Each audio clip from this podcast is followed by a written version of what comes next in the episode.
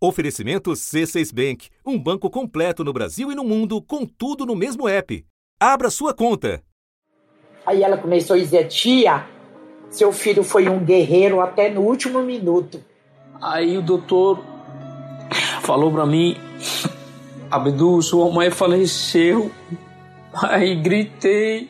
Eu disse: Porra, Vanessa, não diz que meu filho morreu. Ela disse: Infelizmente, tia. Aí tu já viu meu desespero, né?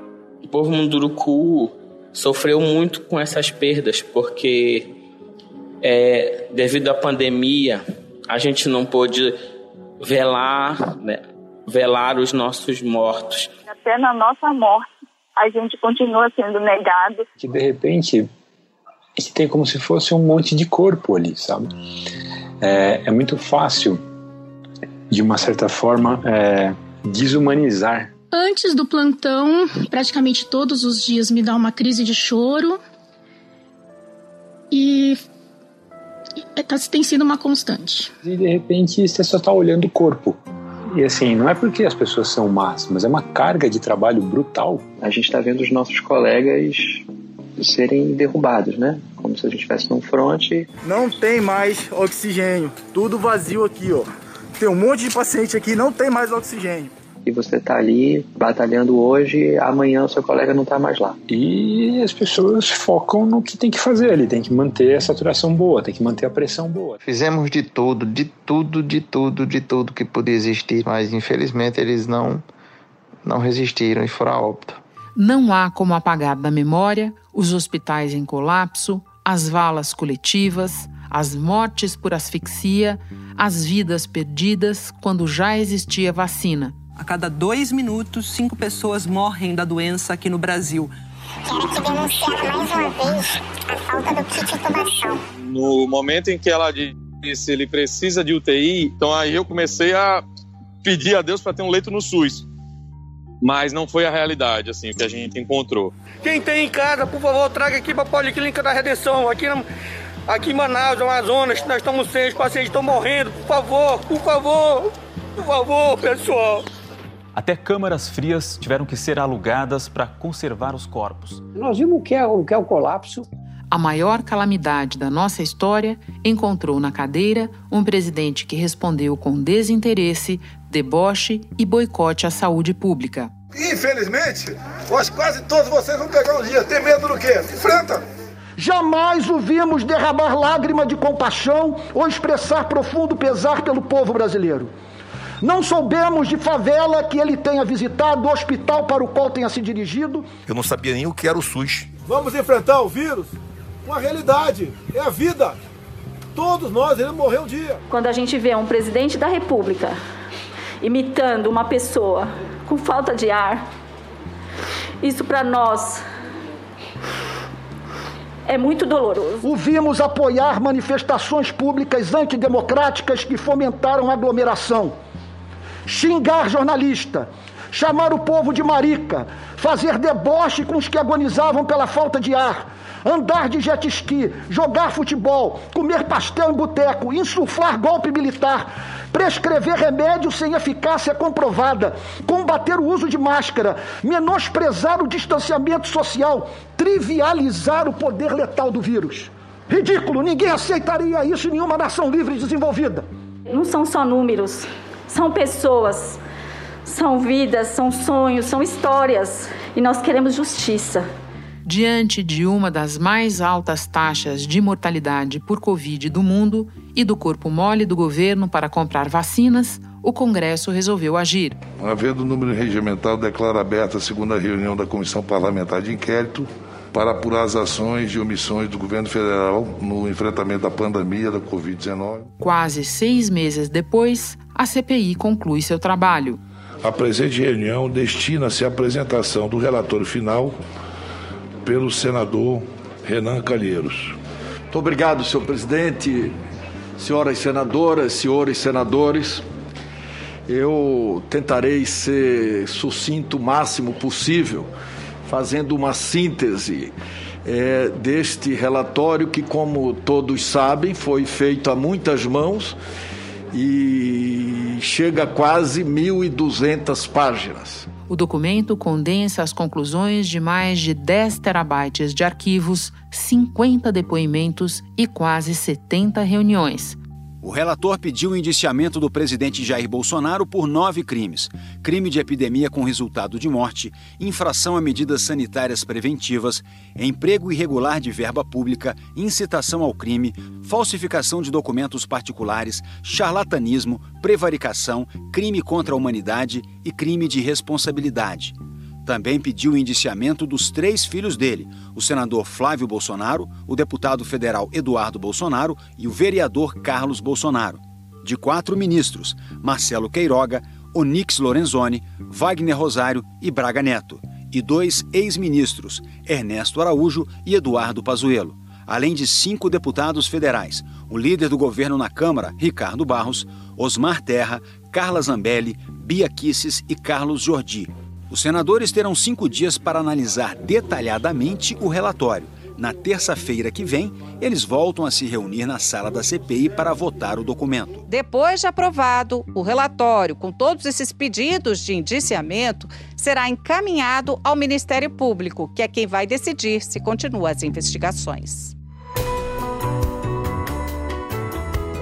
Da redação do G1, eu sou Renata Loprete e o assunto hoje é o relatório final da CPI da Covid.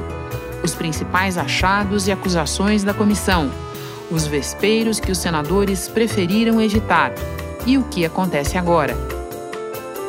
Tudo isso e mais na conversa com Bernardo Melo Franco, colunista do jornal o Globo e comentarista da Rádio CBN, que esteve em vários episódios do assunto sobre a CPI e agora me ajuda a fazer o balanço. Quinta-feira, 21 de outubro. Bernardo, no esforço para tirar um saldo do trabalho da CPI, eu proponho começar por pontos em que ela claramente avançou em fatos novos ou nas conexões entre eles. E o primeiro que eu destaco é a estratégia deliberada da imunidade de rebanho via contágio. Em português, claro, a ideia do governo de que quanto mais gente pegasse a doença, melhor, com a consequência em vidas que nós vimos. Você pode resumir para nós o que de mais importante a comissão descobriu a respeito dessa estratégia? Olha, Renata, esse é um dos principais achados da CPI, porque até o começo do ano existia uma ideia mais ou menos difundida de que o Brasil estava indo muito mal na crise sanitária por duas razões. Porque o presidente da República era muito irresponsável e porque o governo era muito incompetente. Essas duas coisas são verdades, mas elas não explicam sozinhas por que a gente tem mais de 600 mil mortes no Brasil. É, o Bolsonaro e o governo Bolsonaro adotaram uma ideia, uma estratégia deliberada de aumentar a circulação do vírus, acelerar a circulação do vírus. Numa ideia, como você falou, de que é, assim o Brasil ia alcançar mais rápido a chamada imunidade de rebanho pelo contágio e que assim o vírus ia embora mais cedo. E o objetivo disso era muito claro. O Bolsonaro queria apressar a recuperação econômica e, de alguma forma, fortalecer a sua reeleição em 2022 que no fim das contas a gente sabe que é a única coisa que realmente interessa ao presidente da República.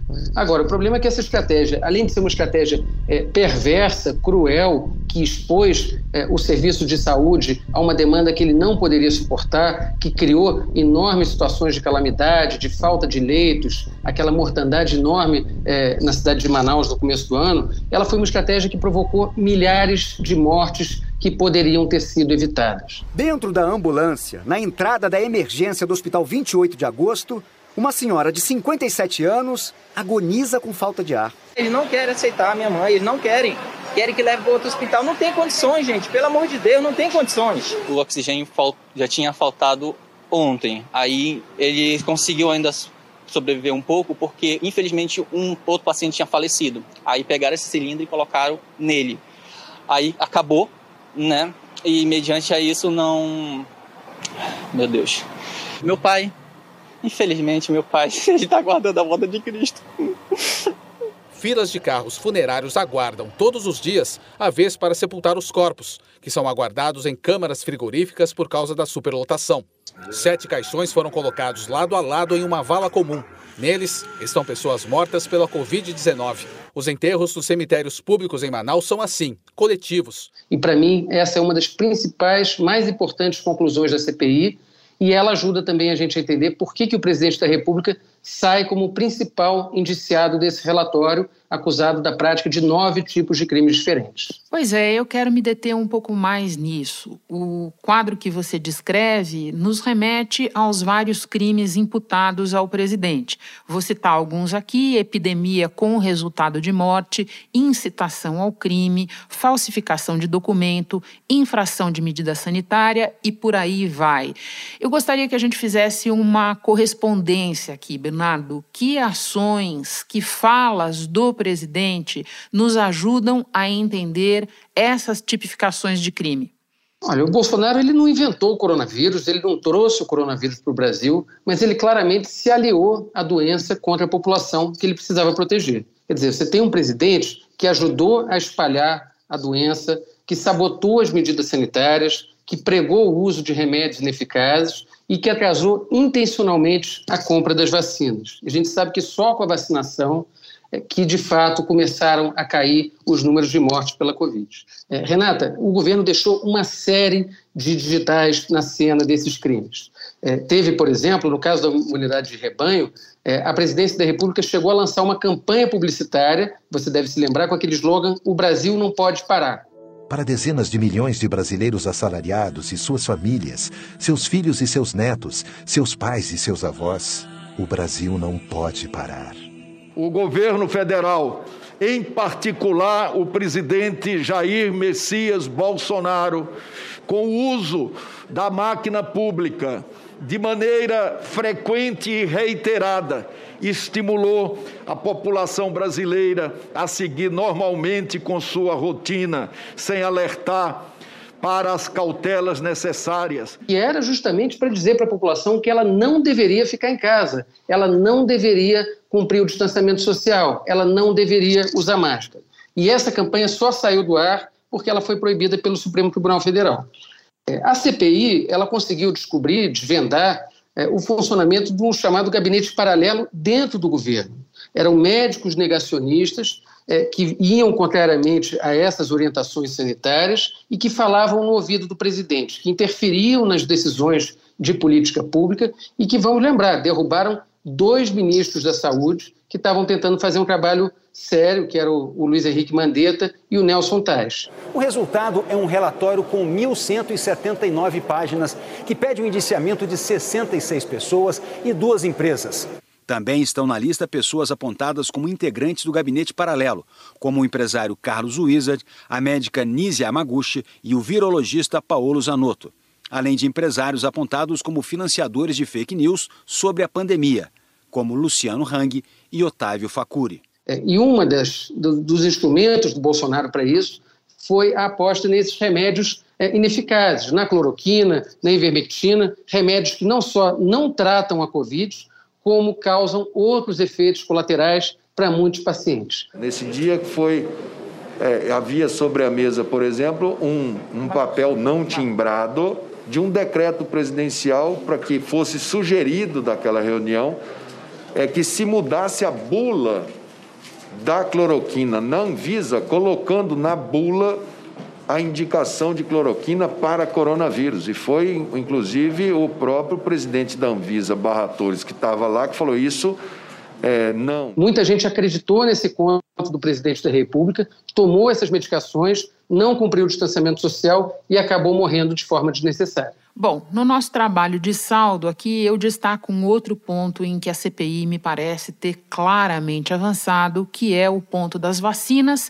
E aí eu divido em dois braços, é, Bernardo. Primeiro, o desinteresse em bons negócios feitos às claras, ou seja, o corpo mole para comprar as vacinas que estavam sendo oferecidas por empresas sérias na hora certa e que causaram o atraso do início do nosso programa, uma lentidão quando ele finalmente foi colocado em marcha. Ao mesmo tempo, tem o outro braço dessa questão, também é cavado pela CPI, que é o interesse em maus negócios feitos às escuras, leia-se corrupção. O que é que você destaca para nós do relatório nesses dois braços? Olha, de fato, são duas partes. É, por um lado, o governo brasileiro simplesmente não correu atrás das vacinas quando elas estavam sendo oferecidas. E a CPI conseguiu comprovar isso em casos, por exemplo, como o da Pfizer, é, que mandou mais de 80 e-mails para o governo brasileiro, que tentou marcar reuniões e que o tempo todo foi ignorado. O Brasil tem 2,7% da população mundial. E desde o começo da pandemia, o Brasil concentra praticamente 13% das mortes por Covid no, no mundo. Quatro de cada cinco mortes teriam sido evitadas se estivéssemos na média mundial. Atraso na compra da, das vacinas da Pfizer e da Coronavac resultou em 95.500 mortes, 145 mil mortes especificamente pela falta de aquisição de vacinas uh, tempestivamente pelo governo federal. É, teve também o caso da Coronavac, que foi uma vacina desenvolvida pelo Butantan em parceria com o Instituto Chinês Sinovac e que o presidente Bolsonaro boicotou intencionalmente porque ele achava que essa vacina favoreceria o governador João Dória, seu possível rival nas eleições de 2022. Já mandei cancelar, por exemplo, sou eu, não abro mão da minha autoridade, até porque estaria, né, comprando uma vacina que ninguém está interessado por ela, a não ser nós. Não sei se o que está envolvido nisso tudo é o preço vultoso que vai se pagar para essa, essa, essa vacina né, para a China. Ainda teve o caso absurdo da COVAX Facility, que era um consórcio montado pela OMS para distribuir vacinas para o mundo inteiro e que a diplomacia brasileira boicotou. O Brasil é, demorou muito para assinar e, quando assinou, só se comprometeu com a compra de 10% da quantidade de vacinas que tinha direito. Então, tudo isso, Renata, poderia ter feito as vacinas sérias chegarem mais cedo no braço dos brasileiros. E como você lembrou, do outro lado, o que a CPI descobriu, e nisso ela foi imprescindível, foi que existia um interesse financeiro. Tinha gente querendo fazer negócio por trás desse atraso intencional na compra de vacinas. E para conseguir fechar negócio com o Ministério da Saúde, o diretor de logística do Ministério, Roberto Ferreira Dias, cobrou propina de um dólar para cada dose. O esquema poderia render o equivalente a um bilhão de reais. O que nos espantou era uma, uma proposta de 400 milhões de doses ao Ministério da Saúde e o senhor Coronel Elcio Franco não ter conhecimento dessa proposta que havia sido protocolada pelo senhor Roberto Dias. Você tinha uma espécie de um camelódromo de vacinas montado dentro do Ministério da Saúde, com a presença de lobistas, com a presença é, de pastor evangélico, de cabo da PM de Minas Gerais, os personagens aí do submundo que foram descobertos pela CPI e que estavam tentando negociar e ganhar dinheiro justamente com o desespero da população. Isso tudo foi descoberto pela CPI e acabou apontando para a permanência de personagens que já eram envolvidos em esquemas de corrupção no passado, lá no governo Temer, e que continuavam tendo influência sobre o Ministério da Saúde no governo Bolsonaro. O contrato de 1 bilhão e 600 milhões de reais está sendo investigado pelo Ministério Público e pelo Tribunal de Contas da União, que já apontaram inconsistências. O presidente falou com clareza que iria encaminhar todas as informações para o DG da Polícia Federal e chegou a tecer um comentário de um nome de um parlamentar que eu não me lembro bem, que ele diz assim, é mais um rolo desse, falou o nome da pessoa. Que Foi o, o Ricardo Barros, o presidente falou. Foi Agradeço imensamente, Vossa Excelência. Os senadores da oposição continuaram questionando o contrato do Ministério da Saúde para comprar a Covaxin, que tem a empresa Precisa Medicamentos como intermediária. Sócios da Precisa também são sócios da Global Saúde. A Global passou a ser investigada na mesma época em que Ricardo Barros era ministro da Saúde. Bernardo, eu fico pensando que se o trabalho da CPI pudesse ser comparado a um país, a gente teria que descrever o escândalo Preven Sênior como uma espécie de grande território anexado. Né?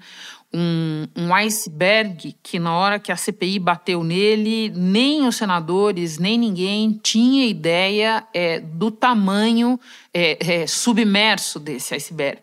Né? Então, eu te pergunto como é que o caso Preven Sênior aparece no relatório e quais são os crimes apontados. Renata, esse caso da Prevent, ele mostra que o governo foi o principal responsável pela tragédia em que a gente é, se meteu, mas ele não agiu sozinho. Você teve agentes importantes do setor privado, é, tanto empresários quanto operadoras de saúde, que se aliaram ao negacionismo e que também tentaram faturar, é, faturar bastante com a pandemia, enganando a população e contrariando é, o consenso médico, as recomendações internacionais. Ao final, ainda foi revelada a macabra atuação da Prevent Sênior, operadora de saúde que agiu em parceria com o governo federal para falsear dados e documentos para promover o uso do chamado kit Covid, composto por medicamentos sem eficácia contra a Covid-19. O caso da Prevent é muito assustador porque ele envolve um experimento com vidas humanas. Quer dizer, você teve pacientes ali que, sem saber, estavam sendo feitos de cobaias num estudo sem o menor padrão científico do uso da cloroquina e desses outros remédios ineficazes. É, e você teve casos escabrosos aí, como por exemplo, falsificação de atestado de óbito. Até isso foi feito e foi descoberto pela CPI. E um caso curioso é, é que a CPI só teve acesso a isso, Renata, porque foi denunciado por médicos. Médicos que eram contratados pela Prevent que se indignaram com as ordens que recebiam, que perceberam que estavam é, atuando contra o juramento deles na profissão e que resolveram denunciar. Alguns médicos descreveram como aliança, outros médicos descreveram como pacto. Havia um interesse inicial vinculado ao governo federal de que o Brasil não parasse, o Brasil não podia parar. Portanto, os números de letalidade da Prevent Senior não são confiáveis ou foram fraudados? Segundo informações dos médicos, esses números não condizem com a realidade porque existiam essas práticas administrativas que impediam com que as autoridades tivessem conhecimento das informações corretas. E se não fosse a CPI para receber essa denúncia, possivelmente a gente até hoje não ficaria sabendo do que aconteceu, porque a gente tem um Ministério Público Federal muito omisso, muito lento na apuração dos crimes na pandemia. Então a CPI ela acabou sendo uma espécie de um desaguador de denúncias. E esse caso certamente vai ser lembrado como um dos casos mais graves descobertos pela CPI. Ele envolve 11 indiciamentos no relatório final e deve levar à responsabilização criminal dessas pessoas. Ministério Público Federal ainda vai aparecer na nossa conversa, mas antes eu entro com você no terreno dos pontos em que a CPI não avançou tanto quanto se imaginava de início eu digo especificamente quando olhamos para o relatório final. E o primeiro que eu coloco aqui para a tua análise, Bernardo, é o capítulo dos militares. Nós temos é, vários indiciados é, que são militares da ativa ou da reserva. Temos aí a figura do ex-ministro general Pazuello, mas é fato que os militares no relatório são muito menores do que foram na gestão no Ministério da Saúde e atuando dentro do Palácio do Planalto na pandemia. Pois é, Renata, quem acompanhou a CPI sabe que houve um medo permanente de confrontar as Forças Armadas, de entrar em atrito diretamente com os militares, especialmente com os militares do Exército. Então, a CPI, por um lado, ela mostrou o fracasso que foi essa gestão militarizada do Ministério da Saúde, lá com o comando do general Pazuello, que maquiou dados oficiais, que deixou teste apodrecer, que ofereceu cloroquina para os doentes que estavam precisando de oxigênio em Manaus. O documento mostra que o Ministério da Saúde discutiu o problema com o governo do Amazonas no dia 28 de dezembro do ano passado, duas semanas antes do colapso no fornecimento de oxigênio. Não há evidências de que foram executadas medidas que de fato mitigassem o previsível colapso do sistema de saúde local. O relator pediu o indiciamento da secretária de Gestão do Trabalho e da Educação do Ministério da Saúde, Mayra Pinheiro, por três crimes, entre eles epidemia com resultado de morte. Mas isso foi feito sempre é, com a preocupação de individualizar as condutas nas pessoas, sem prestar atenção devida, na minha visão, é, para o sistema que estava por trás disso, que era o envolvimento é, quase corporativo do Exército nessa gestão. Vamos lembrar que o Pazuello, quando assume o Ministério da, da Saúde, uma das primeiras atitudes dele é demitir uma série de técnicos, mais de 20 servidores da pasta, e botar no lugar coronel, major e capitão do Exército. E com raras exceções, Renata, eram pessoas que não tinham nenhuma qualificação para estar ali. Elas estavam ali por causa da farda e por causa de uma relação de camaradagem desenvolvida nos quartéis. E tem um personagem especial nessa história que a CPI poupou, diante do qual a CPI, a gente pode dizer que a CPI amarelou, que foi o ministro Braga Neto. O Braga Neto, ele é atualmente ministro da Defesa e no passado foi chefe da Casa Civil. Como chefe da Casa Civil, ele era é, o coordenador do Comitê de Crise do Governo Federal. Ele tinha ascendência sobre vários ministérios, inclusive sobre o Ministério da Saúde. E ele participou de vários desses momentos cruciais da pandemia, se omitiu em vários desses momentos. É, ele estava ali no momento que o governo atrasou a compra de vacinas, ele estava no momento em que o governo negou assistência para Manaus, e mesmo assim, Renata, ele nunca foi convocado a depor na CPI. Foram quatro requerimentos apresentados e nenhum deles chegou a ser votado. E quando a gente conversa com os senadores para entender esse motivo, fica muito claro que a CPI teve medo de confrontar o general. Por um lado, porque o Braga Neto é visto como alguém muito influente ainda no alto comando do Exército, e, por outro lado, é, com a desculpa de que a convocação dele poderia, de certa forma, atiçar os militares, atiçar os quartéis contra o Congresso Nacional, ou ajudar o presidente Bolsonaro a fazer isso. E aí a gente chega a uma conclusão inevitável, Renata, de que o golpismo, nesse caso, acabou compensando. Quer dizer, de tanto fazer ameaças, de tanto insinuar o uso da força, chegando até a ofender o presidente da CPI, o general Braga Neto conseguiu o que ele queria. Ele foi blindado nessas investigações.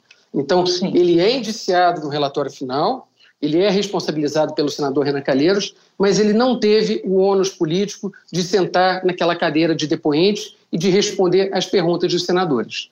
Ou seja, Bernardo, vale registrar que está saindo barato para os militares até aqui. Um outro ponto em que a CPI não avançou tanto. Eu me refiro às populações indígenas, para além da discussão sobre foi genocídio, não foi genocídio, dava para caracterizar ou não. Eu acho que a gente vê claramente que os senadores não abraçaram esse ramo da investigação o bastante quando a gente vê tudo o que aconteceu com essas populações na pandemia, né, Bernardo? A situação dos indígenas no Brasil já era muito complicada desde o começo do governo Bolsonaro. É, você tem um governo que se aliou ao garimpo ilegal, é, que se favorece o tempo todo fazendeiros, grileiros de terra e que põe em risco a integridade física dos índios. Uma barreira de grileiros de terra estava impedindo a passagem de equipes que levariam vacina contra a Covid-19 e suprimentos para os indígenas. Houve conflitos entre um grupo de grileiros com trabalhadores de uma fazenda próxima à aldeia Alto Jamari do povo Uruauau. E isso ficou muito pior durante a pandemia porque os indígenas foram praticamente deixados à própria sorte. É, você teve um abandono dessas populações, um abandono desses povos é, e uma política completamente absurda de distribuir cloroquina nas aldeias. O coordenador regional do Distrito Especial Sanitário Indígena Leste Tárcio Pimentel contrariou o governo federal e disse que a cloroquina distribuída pelo Ministério da Saúde na terra Raposa Serra do Sol faz parte de um kit para tratamento da Covid-19. É, e além disso, é, a CPI recebeu uma série de informes aí sobre fake news, sobre desinformação intencional. Quer dizer, você chega em áreas isoladas da Amazônia, onde a informação é, chega com mais dificuldade, as pessoas é, têm menos escolaridade, e você dissemina a ideia de que o índio não deve se vacinar, de que ele vai virar jacaré, é, de que a cloroquina vai salvá-lo, de que o coronavírus é uma gripezinha, e muita gente acreditou nisso, é, e a situação foi muito crítica, é muito crítica ainda em vários desses povos. É, o governo federal ele abertamente agiu contra os indígenas na pandemia. Infelizmente, Renato, o que a gente pode dizer é que a CPI não deu é, o, a atenção devida para esse problema. Você teve é, muita discussão, por exemplo, sobre fake news, muita discussão sobre cloroquina, mas pouquíssima discussão sobre a situação dos indígenas. Você tinha gente trabalhando nisso, mas o relatório final acabou incorporando pouca coisa e você não teve indígena na CPI, que é uma coisa absurda. Teve lobista, teve servidor público, teve político, mas a gente não viu um único indígena sentando naquela cadeira para contar o que esses povos passaram durante a pandemia. E isso acabou também se refletindo no relatório final. De Renan apresentou o relatório sem os nomes do pastor Silas Malafaia, do presidente da FUNAI, Marcelo Xavier, e do secretário de Saúde Indígena do Ministério da Saúde, Robson Santos da Silva. E retiramos o crime de genocídio contra indígenas. Havia, evidentemente, que dúvida com relação à caracterização da conduta e à conceituação do próprio crime. Não é? E, em seu lugar, é, a comissão é, decidiu que nós indiciaríamos o senhor presidente da República por mais um crime contra a humanidade, desta vez contra indígenas. É, os senadores do Amazonas e aí eu estou falando do Omar Aziz e do Eduardo Braga, eles nunca manifestaram um interesse muito grande por essa investigação. A gente sabe que esse é um tema delicado é, na política do Amazonas, é, que os candidatos sempre contam com apoio de garimpeiros, de fazendeiros, então era visto como um te tema sensível para os políticos do Amazonas. Então eles acabaram meio deixando de lado, deixando de lado é, a situação dos índios, deixando de lado essa investigação tão importante. É, o jornalista Rubens Valente, nosso colega que cobre muito bem essa área, ele até comentou é, nessa quarta-feira que houve uma absolvição do Bolsonaro por um crime que acabou não sendo investigado. Então, a CPI, nas palavras dele, não ouviu os indígenas, não ouviu a FUNAI, não coletou documentos e acaba desistindo por uma razão política de fazer esse indiciamento pelo crime de genocídio. Bernardo, eu disse que a gente chegaria ao Ministério Público Federal e chegamos porque minha próxima pergunta para você é sobre o que acontece agora, que é a pergunta na cabeça da maioria das pessoas que não acompanha a CPI é, tão par e passo quanto a gente faz. Esse relatório ainda precisa ser votado pela comissão, mas a gente sabe que já existe um entendimento suficiente para isso. Mas por que Ministério Público? Porque tudo depende do Procurador-Geral da República, Augusto Aras, que é quem é, Bernardo? Nesse momento, é um grande defensor dos interesses do governo federal. Aliás, desde que ele tomou posse, é, ele vem sendo visto como mais que um arquivador geral da República. Ele é uma espécie de um segundo advogado geral da União. É alguém que está ali é, para impedir que o presidente Bolsonaro, e muitas vezes, seja investigado por suspeitas de crimes cometidos nesse governo. É, o problema da CPI é o seguinte: a CPI ela investiga, ela coleta informações, ela traz essas informações a público, mas ela não é a justiça. Ela não julga, ela não condena e ela não absolve. E aí a gente vai ter que observar nos próximos 30 dias como é que o Augusto Aras vai agir. Tem muita gente achando que o Augusto Aras vai simplesmente sentar em cima desse relatório, como ele fez diversas vezes em outros casos rumorosos do governo Bolsonaro, ou pela opção de abrir uma investigação pro forma ou contra alguns personagens acessórios. Os senadores estão até falando na possibilidade de, diante da omissão do Ministério Público Federal, ajuizarem uma ação é, penal privada, como alternativa é, à denúncia feita pelo MPF. Mas a gente sabe que as condições jurídicas para isso são muito complicadas. Precisaria o Augusto Aras simplesmente não se manifestar nos próximos 30 dias. E é muito difícil que isso aconteça. Bom, diante do choque de vida real contido nessa resposta, eu te mando a minha última pergunta, Bernardo. Existe, apesar de todas as dificuldades, a perspectiva de responsabilização criminal do presidente Jair Bolsonaro ou o cenário mais provável é de consequência política de um lixo tóxico que ele vá carregando até a eleição do ano que vem? Olha, Renata, vai ser uma vergonha histórica para o Ministério Público Federal se o Procurador-Geral da República não denunciar o Bolsonaro por nenhum desses nove crimes. Mas, eh, nos tempos que a gente está vivendo, não é impossível eh, contar com essa possibilidade. O fato é que a gente não tem nenhuma disposição do procurador Augusto Aras, nesse momento, de fazer uma denúncia séria, de responsabilizar o Bolsonaro pelos muitos crimes que ele cometeu na pandemia.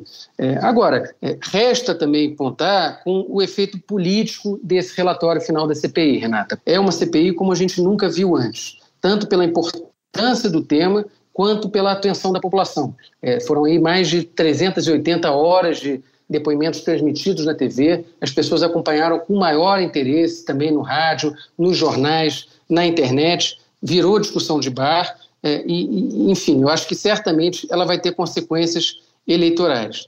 É, e ficou é, cristalizado ao longo desse processo, Renata, que para além dos crimes que estão ali apontados no relatório, o presidente da República ele respondeu à crise toda com indiferença, respondeu é, com a crise, a crise com deboche. Antes da leitura do relatório, o senador Flávio Bolsonaro foi questionado se o presidente Jair Bolsonaro tinha conhecimento do relatório e se havia feito algum comentário sobre os pedidos de indiciamento.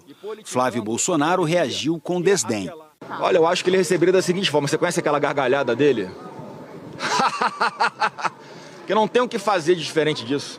É uma piada de muito mau gosto. Vossa Excelência, tenha certeza que nós não vamos nos permitir que nenhum cidadão, seja a autoridade que for, acha que pode engavetar esse relatório.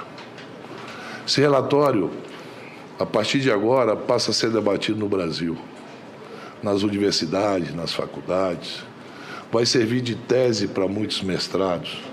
A partir de agora, ele passa a ser o relatório não da CPI, é o relatório das vítimas da Covid, dos mais de 600 mil brasileiros, dos sequelados.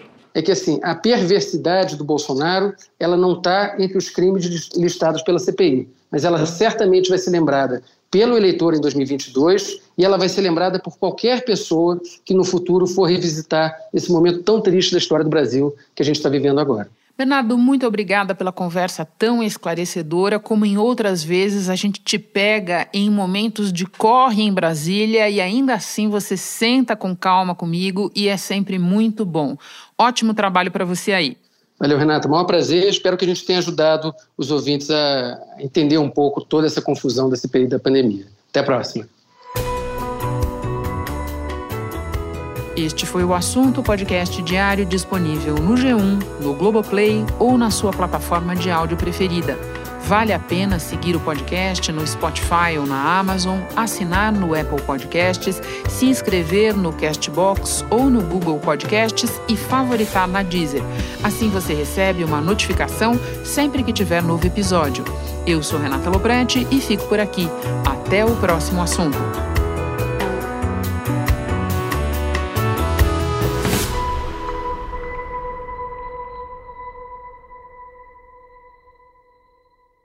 Você no topo da experiência financeira que um banco pode oferecer. Escolha um banco completo no Brasil e em qualquer lugar do mundo. Abra sua conta no C6 Bank.